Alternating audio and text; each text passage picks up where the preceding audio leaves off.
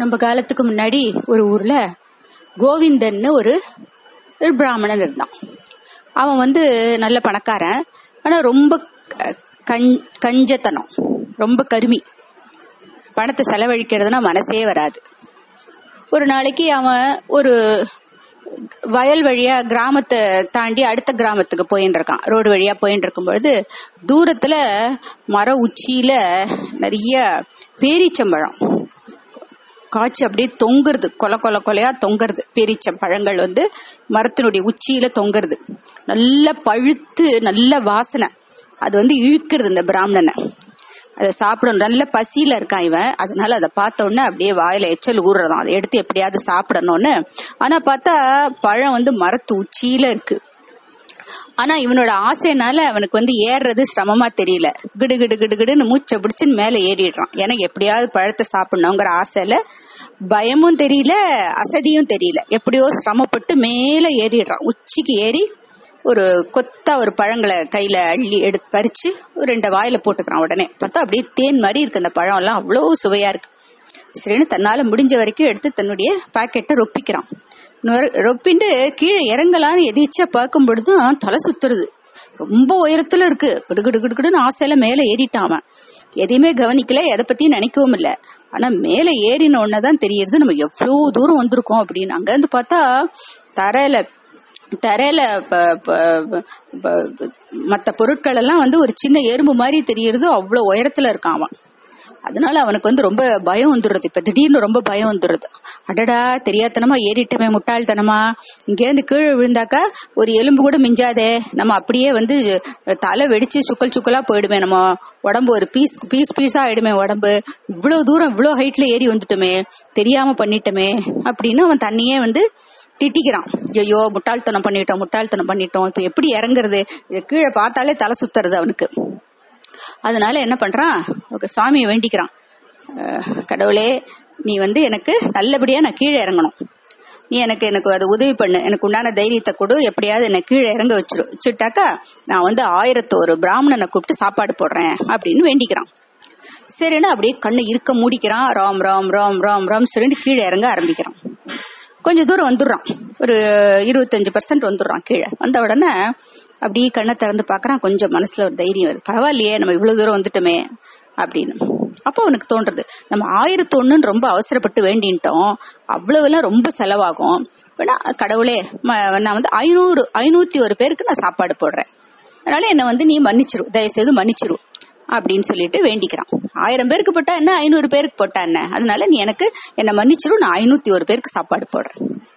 மறுபடியும் கண்ணை மூடிக்கிறான், இருக்க மூடிக்கிறான். ராம் ராம் ராம் ராம் ராம் ராம் சொல்லி இறங்குறான். கேட்டு இப்ப 50% இறங்கிட்டான். இப்ப அவனுக்கு தோன்றது, 501 ரொம்ப அதிகமாச்சே, ரொம்ப செலவாகுமே, இவன் தான் ரொம்ப கருமியாச்சே, கஞ்சத்தனம் ஜாஸ்தியாச்சே, 500 பேருக்கு அதிகமா செலவாகும், அவசரப்பட்டு வேண்டின்ட்டோம், ஒரு 250 பேருக்கு போடுறோம்.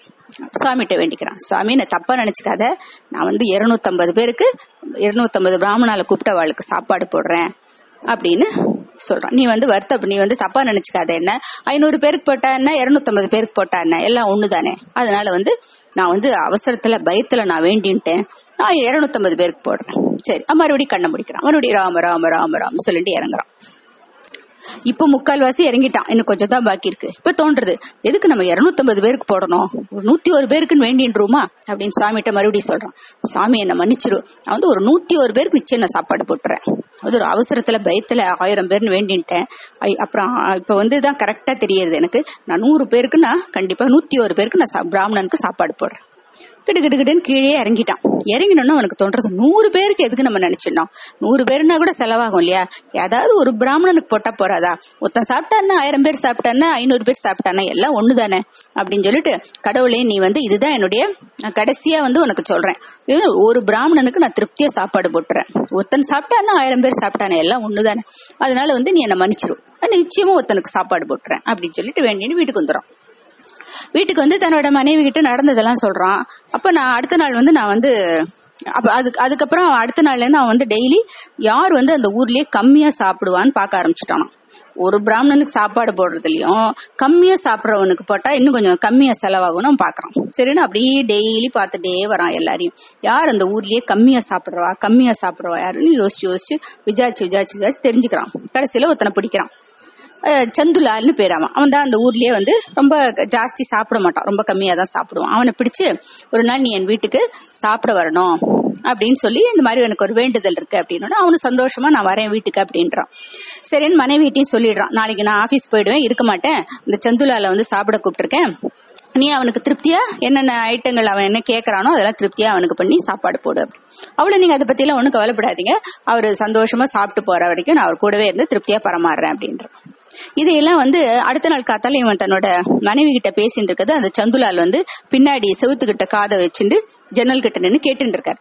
கேட்டிருந்தோடனே சரி, எப்படி சந்துல இவர் கோவிந்தன் இருக்க போறதுல அவர் இருந்தாதான் பிரச்சனை வரும், அவரோ ஆபீஸ் போயிட போறாரு, அதனால நம்ம பாத்துக்கலாம்னு சொல்லிட்டு சந்துலால் என்ன பண்ணார், இவர் இங்கேருந்து கிளம்பி ஆஃபீஸ் போனோன்னா சந்துலால் அப்போதான் முதல்ல வர மாதிரி வீட்டுக்கு வரார். வந்துட்டு நான் இந்த பக்கமாக வந்தேன், சரி இன்னைக்கு நீங்கள் என்னை சாப்பிட கூப்பிட்டுருக்கீங்க இல்லையா, அதனால உங்ககிட்ட வந்து எனக்கு என்னென்ன பிடிக்குங்கிறத சொல்லிட்டு போயிடலாம், அதுக்கு தகுந்த மாதிரி நீங்கள் சமையல் பண்ணலாம் இல்லையா அப்படின்னு சொல்கிறேன். உடனே அவன் மனைவி சொல்கிறேன், அதுக்கு என்ன உங்களுக்கு என்ன பிடிக்குமோ சொல்லுங்க, அதுக்கு தகுந்த சமையல் நான் பண்ணுறேன்.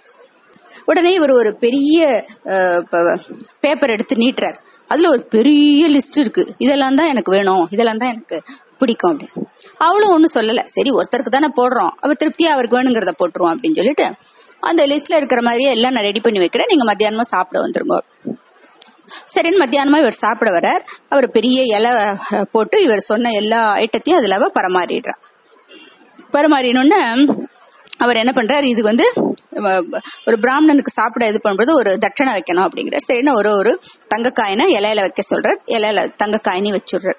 இவர் என்ன பண்றார், அது எல்லாத்தையும் வந்து கடவுளுக்கு அர்ப்பணம் பண்ணிட்டு எல்லாத்தையும் எடுத்து ஒரு மடிச்சு பொட்டலங்கட்டி அத்தனை சாமான்கள் சாப்பிட ஐட்டம் தங்கக்காயின்னு எல்லாத்தையும் பொட்டலங்கட்டி பைக்குள்ள வச்சுட்டு இப்ப நீங்க இது வந்து கடவுளுக்கு, நீங்க எனக்கு இப்ப பரமாறும். சரின்னா அவரை உட்கார வச்சு அவருக்கு வேணுங்கிறதெல்லாம் பரமாறுறா.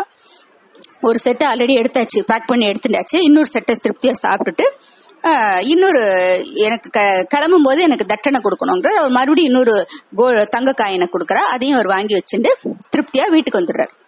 வீட்டுக்கு வந்த உடனே அப்ப மனைவி கிட்ட சொல்றாரு, இது மாதிரி அவர் இல்ல, அவர் மனைவிதான் இருந்தா, அதனால ஒரு செட்டு சாப்பாடை நான் உனக்கு வாங்கிட்டு வந்துட்டேன், எனக்கும் சாப்பிட்டுட்டேன், 2 தங்க நாணயமும் வாங்கிட்டு வந்துட்டேன், அதனால நமக்கு இப்போதைக்கு பணத்துக்கு கவலை இல்லை.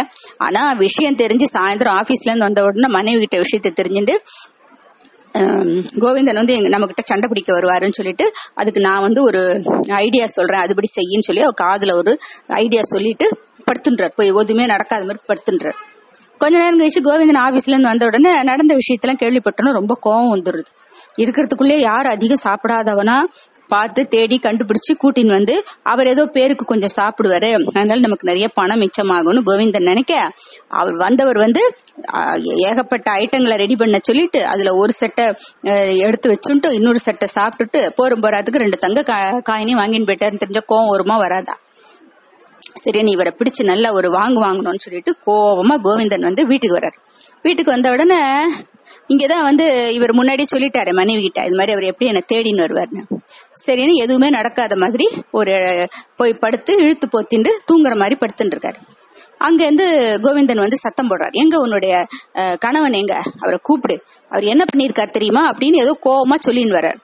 அதுக்கு முந்தையே இங்க பார்த்தா இவ வந்து ஓன்னு அலறின்னு இருக்கா இந்த லாலோட ஒய்ஃப், ஓ சத்தமா போடுறா, ஓன்னு கத்துறா, சத்தம் போடுறா, இவரை பார்த்தோன்னு பிடிச்சுக்கிறா, சட்டக்காலரை பிடிச்சிடுறா, நீ என்ன நேத்திக்கு சாப்பாடு போட்ட என்னோட கணவனுக்கு, அவர் வந்து சாப்பிட்டதுல நீங்க வந்து படுத்துட்டாரு, எதுவுமே பேச மாட்டேங்கிறாரு, மயக்கமா படுத்துட்டு இருக்காரு, அவருக்கு என்ன ஆச்சுன்னே தெரியல, அவரை கொண்டு போய் ஆஸ்பத்திரியில சேர்த்து மருத்துவம் பார்க்கணும்னா கூட என்கிட்ட பணமே இல்ல, ஐயோ என் கணவருக்கு என்னமோ ஆயிடுச்சு, நீ வந்து சாப்பாடு போட்டு ஏதோ விஷத்தை கலந்துட்டியா என்னன்னு தெரியல சாப்பாட்டுல, அவர் எவ்வளவு சுறுசுறுப்பா இருப்பாரு, எப்படி இருப்பாரு, படுத்தபடிக்கே ஆயிட்டாரு, உன்னை என்ன பண்றேன் பாரு, நான் போய் ராஜா கிட்ட சொல்றேன் ஆச்சு போச்சுன்னு கத்துறா.